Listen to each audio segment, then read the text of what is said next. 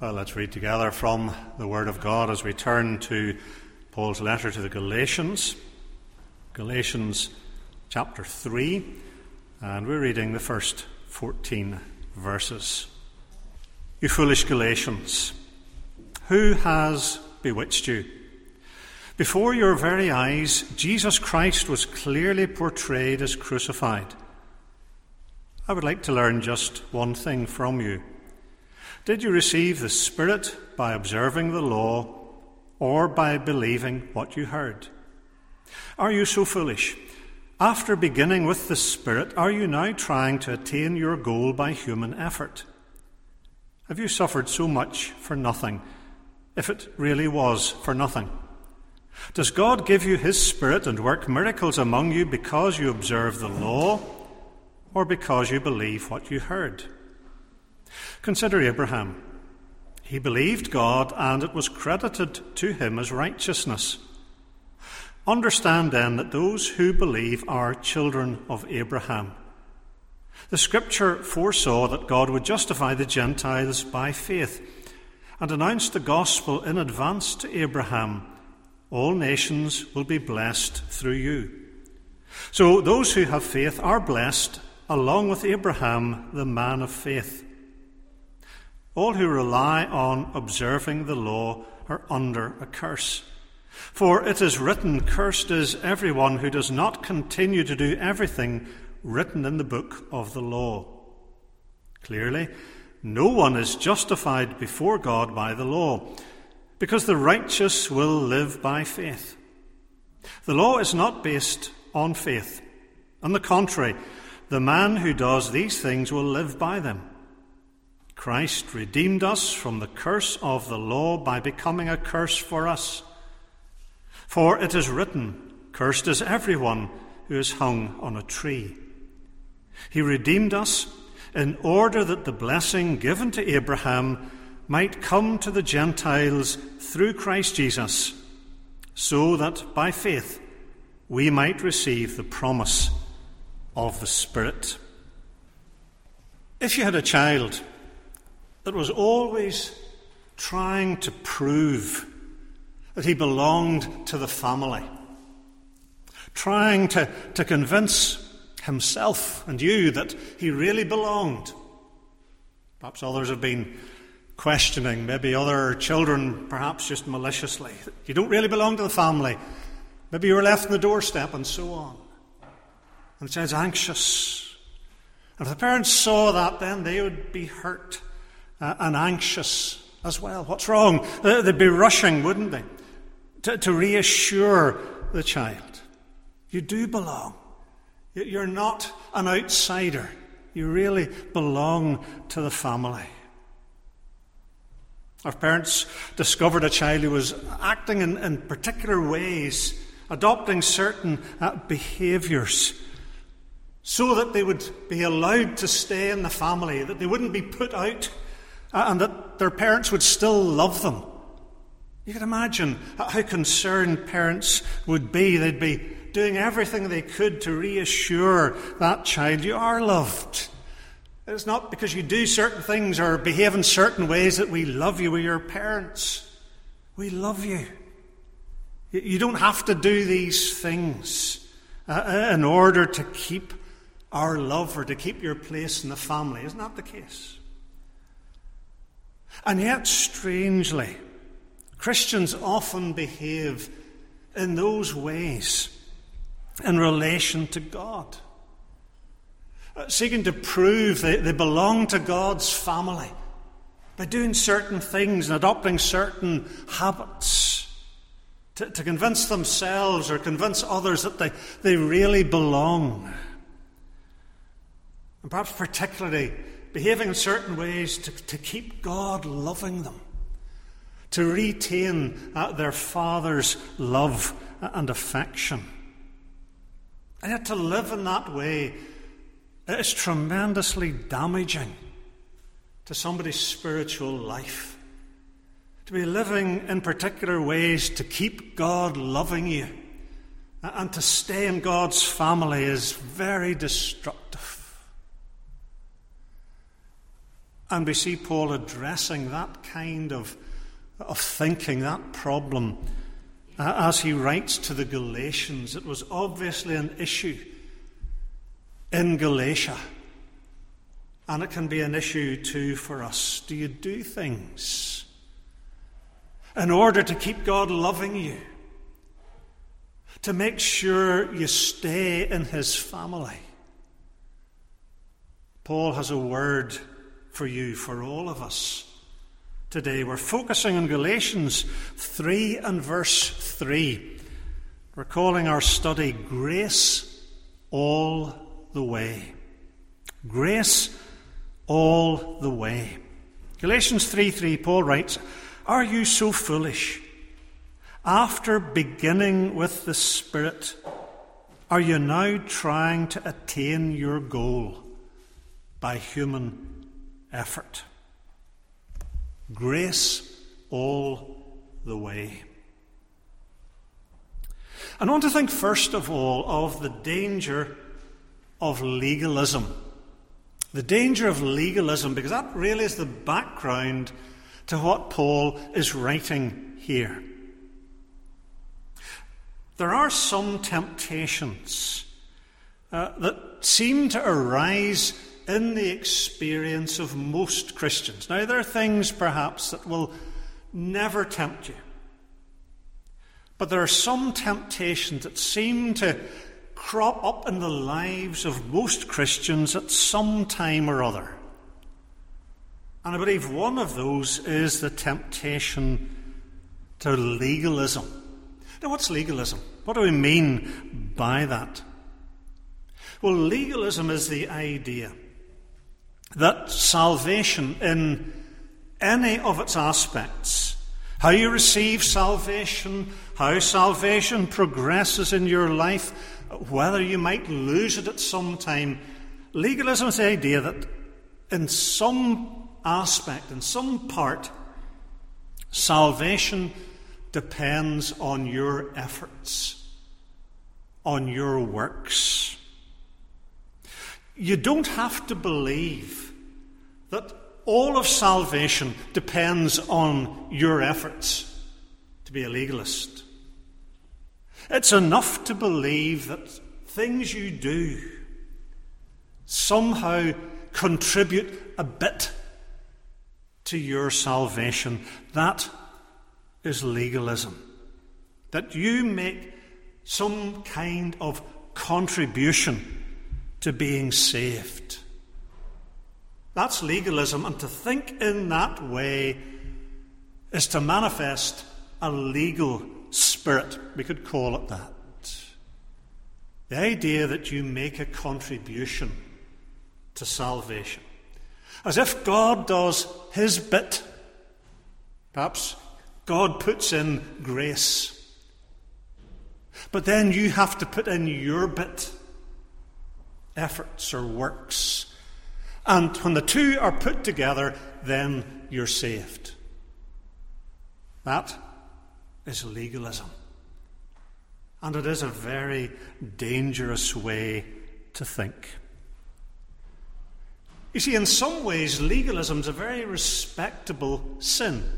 There are some sins that most people will look down on. But there are some sins that are quite respectable, uh, that many people wouldn't regard as being sins at all. And legalism is one of them. Because legalism can produce very moral people. People who are very concerned with righteous living, keeping the commandments, even indeed sometimes adding extra rules and regulations of their own to God's law and keeping them all very, very carefully. And that does produce respectable people. In Northern Ireland, speak good living people. And legalism does that. And so many people looking at legalists wouldn't see them as sinners at all. They think they're very fine, upstanding people. Legalists can impress other people. Uh, and indeed, they can impress themselves. They can find themselves thinking, I'm a pretty decent person. I'm not like that sinner lying in the gutter. I'm a pretty moral person. As a legalist. It's a respectable sin. I suppose that's why it's so dangerous. Some sins are so obvious, they maybe do not ever remotely attract you. But here's a sin that is very respectable, that looks pretty good. And so it is all the more dangerous. Why are people often legalists? All sorts of motivations. Maybe it's a, a pride in contributing something to salvation. That often is in our, our minds. We don't like to owe absolutely everything to God. We like to think there's a little bit, maybe a small bit, but a bit, that I can claim credit for. Pride in making a contribution. Maybe it's an insecurity regarding God's love and their place in God's family. Of course, sometimes that kind of roots back in a person's own family experience. If they felt insecure, then maybe in the family of God they'll feel insecure. They've got to, they've got to prove themselves, or they've got to keep their place in the family. And the idea that is fairly common that perhaps God's love will diminish if we don't obey well enough. That God loves us more when we're very obedient, and He loves us less if we're not so obedient. And if you think that way, that can produce frantic efforts to do enough to find peace and assurance. To do enough to be sure you're really a Christian and you really belong to God's family. And it can become a real frantic effort. But you see, you'll never be sure you've done enough. If you do some good works, there might be the thought, but I could have done more. Maybe I should have done more. And you try harder, uh, and maybe you think, maybe that's not hard enough, and you try harder. And you're on what's sometimes called a performance treadmill. If you keep running harder and harder to prove you're a Christian, to prove to yourself you're a Christian, to keep God loving you, and it becomes frantic, and in the end it becomes spiritually depressing and destructive. You will never be sure you've done enough, and you'll never have peace.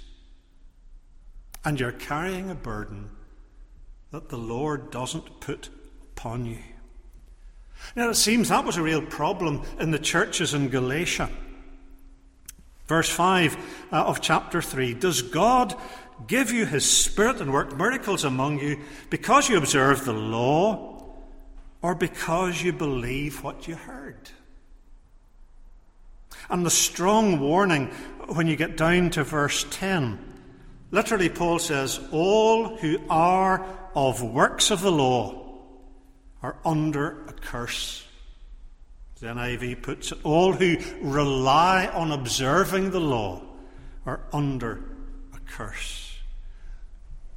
Legalism is a serious sin. And it's serious because it strikes at the very heart of the gospel. And yet, on the surface, it can look so respectable and quite attractive. And yet, when you really get down to what legalism is doing, it's destroying the gospel. And it is saying to people, you can and you must make a contribution to salvation. And the gospel's gone. The danger of legalism. Could it be in your heart of hearts today? You're thinking, I've got to do a bit to contribute to salvation. I've got to do something that makes sure God keeps loving me. And that's legalism. And that'll do your spiritual life tremendous harm. The danger of legalism. But let's get to the positive. And we need to look, secondly, at the, initiative of grace. The initiative of grace. We're going to think now of how salvation begins. And in our final point, we're going to think about how salvation continues. I've had the negative, what you're not to be doing. But now we want to think about how does salvation begin?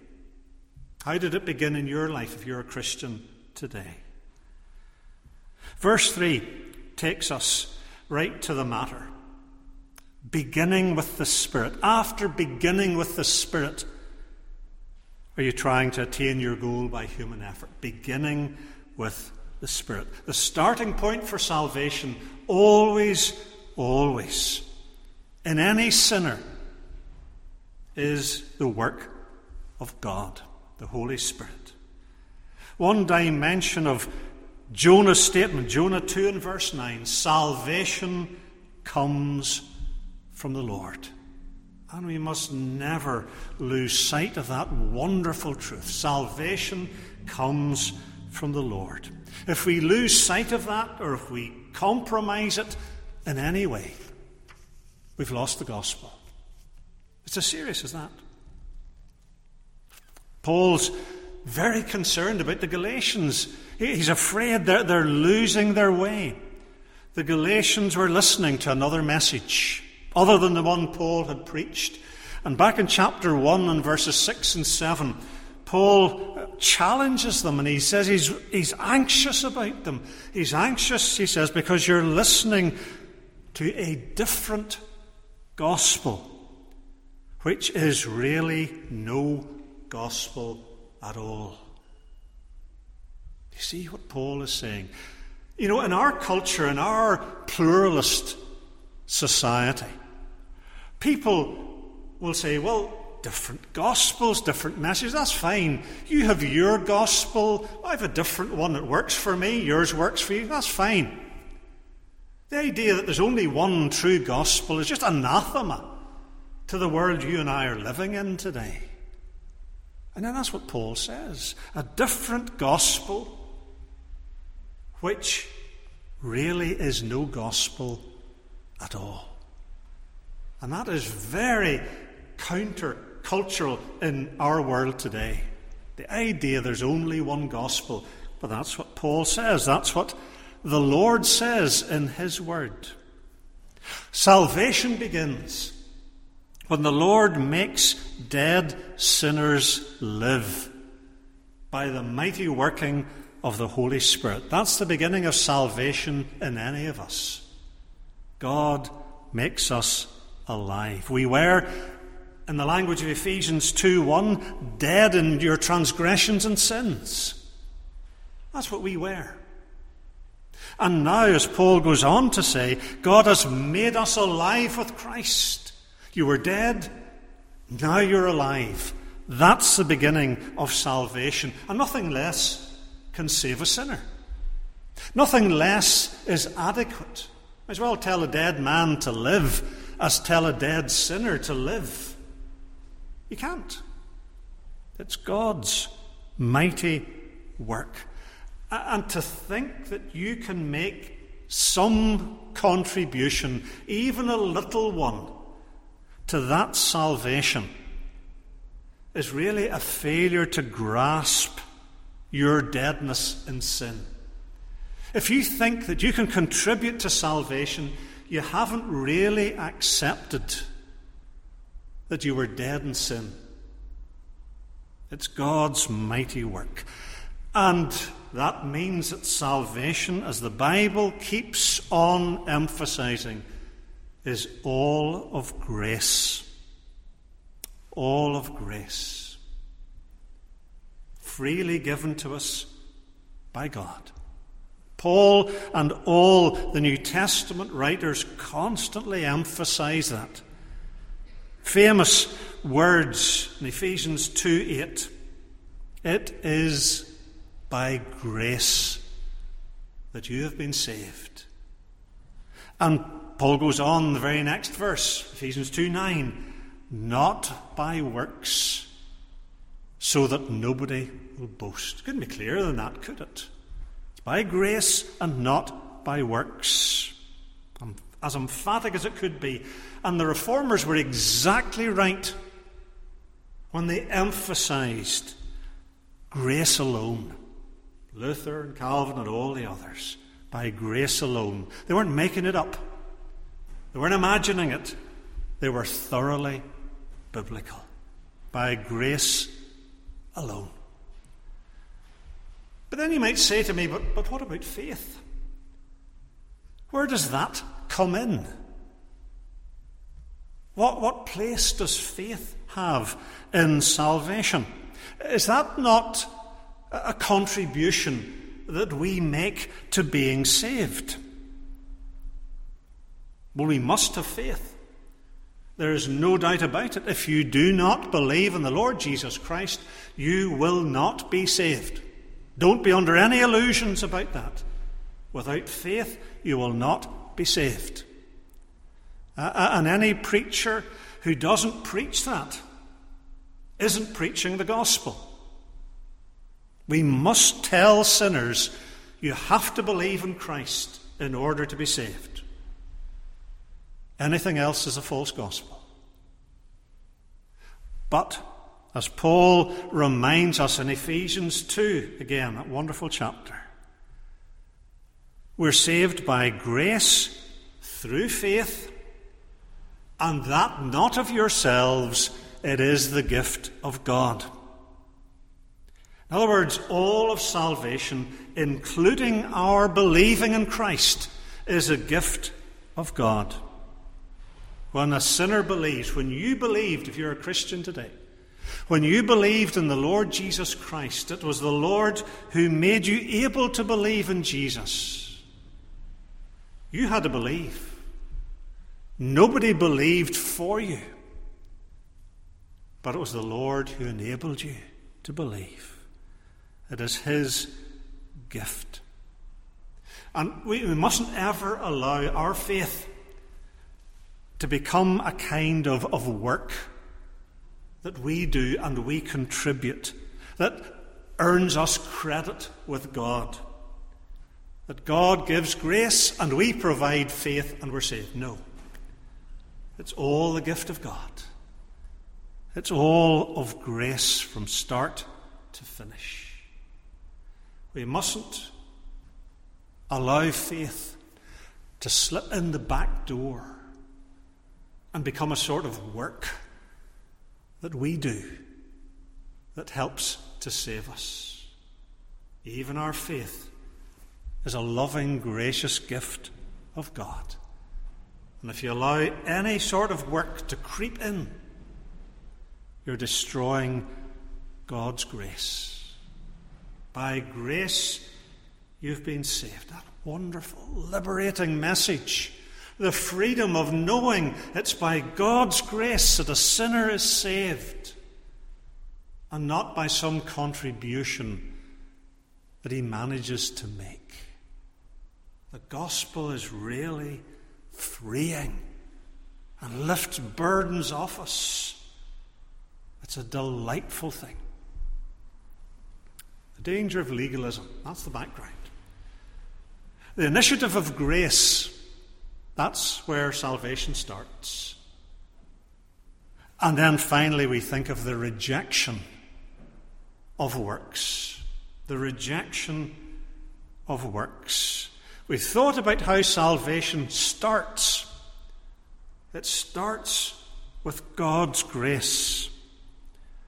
Now we're thinking about how salvation continues in your life. And Paul is telling us that having begun by grace, we have to continue by grace. There's no other way. And so he asks in verse 3 Are you now trying to attain your goal by human effort?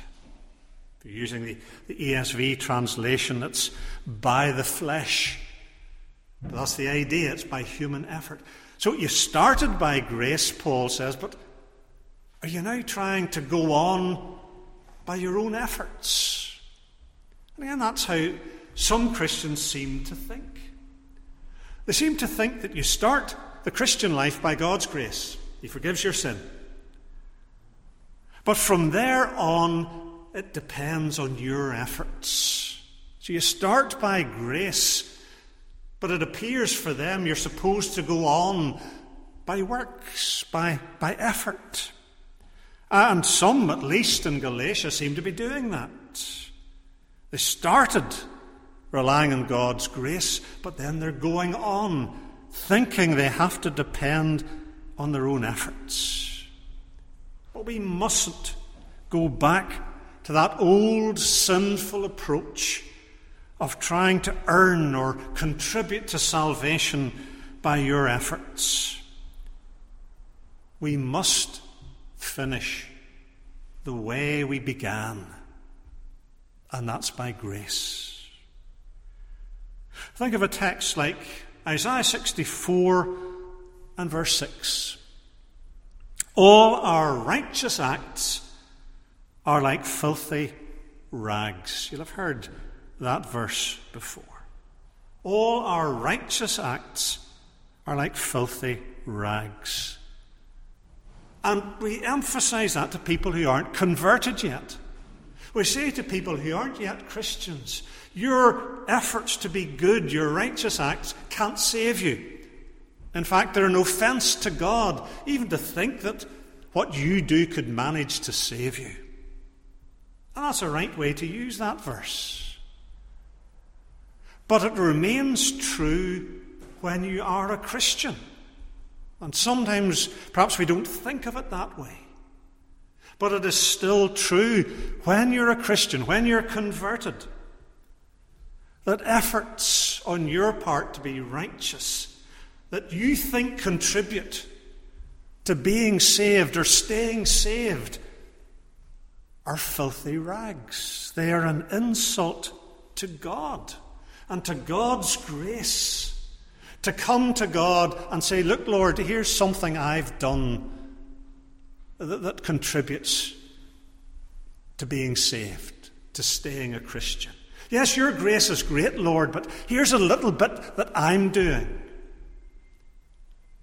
That's an insult to God and to God's grace, even to think that you can contribute something or that God's grace needs your contribution.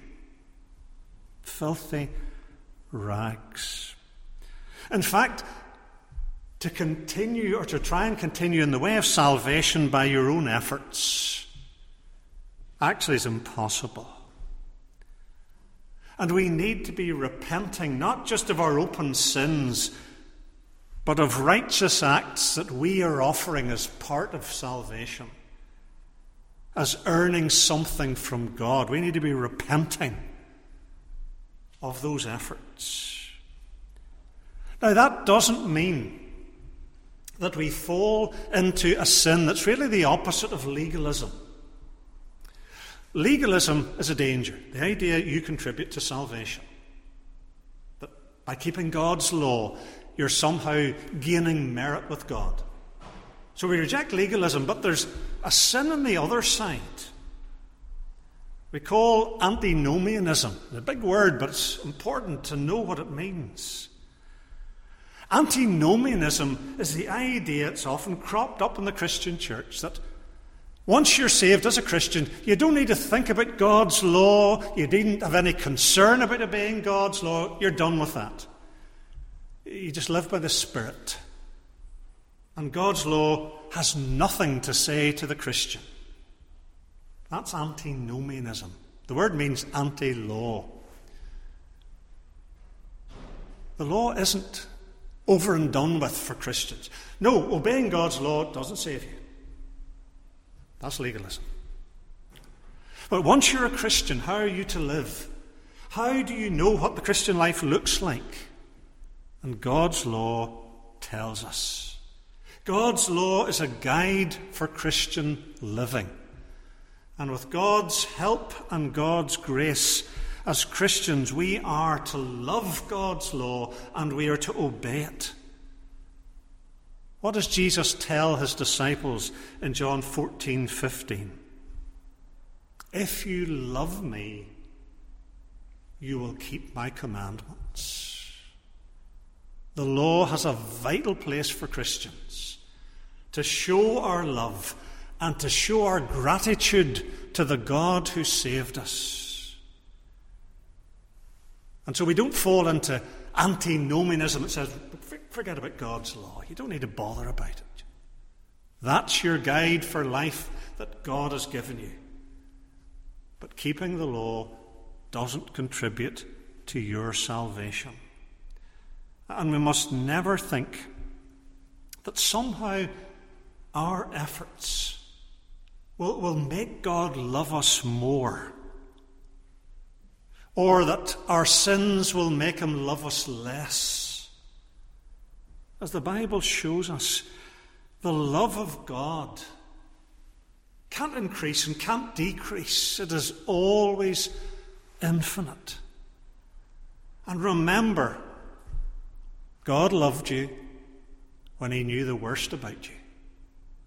There is no sin you will now commit that will surprise God or that will take away from His love. What does Romans 5 8 tell us? God demonstrates His love for us in this. While we were still sinners, Christ died for us. When God knew the very worst about you and the darkest corners of your heart, he loved you. And He provided a Saviour for you. How could we think that somehow now our sins would take away from that love, reduce it in any way? Paul speaks of the Saviour in Galatians 2:20, the Son of God who loved me and gave himself me. And we think that our pathetic little efforts at obedience could somehow add to that or contribute to that. Wonderful, abundant grace of God. How would we dare say, Lord, here's something I'm adding to it? Here's something I'm contributing. Your grace isn't quite enough to save me. Our little efforts are unnecessary and they're futile. Instead, as Christians, we should be living in the freedom of God's love and God's grace. He loves us with an infinite love. And as the end of Romans 8, read it for yourself. At the end of Romans 8 reminds us nothing can separate us from that love. Nothing. Height, depth, angels, principalities, powers, things present, things to come, nothing can separate us from that love. And that sets us free to live for the Lord and to keep His commandments joyfully and willingly. Grace has saved us. And grace will bring us safely home. It is grace all the way. And what freedom that gives us. What joy it should give us. And all the praise and glory belong to the Lord.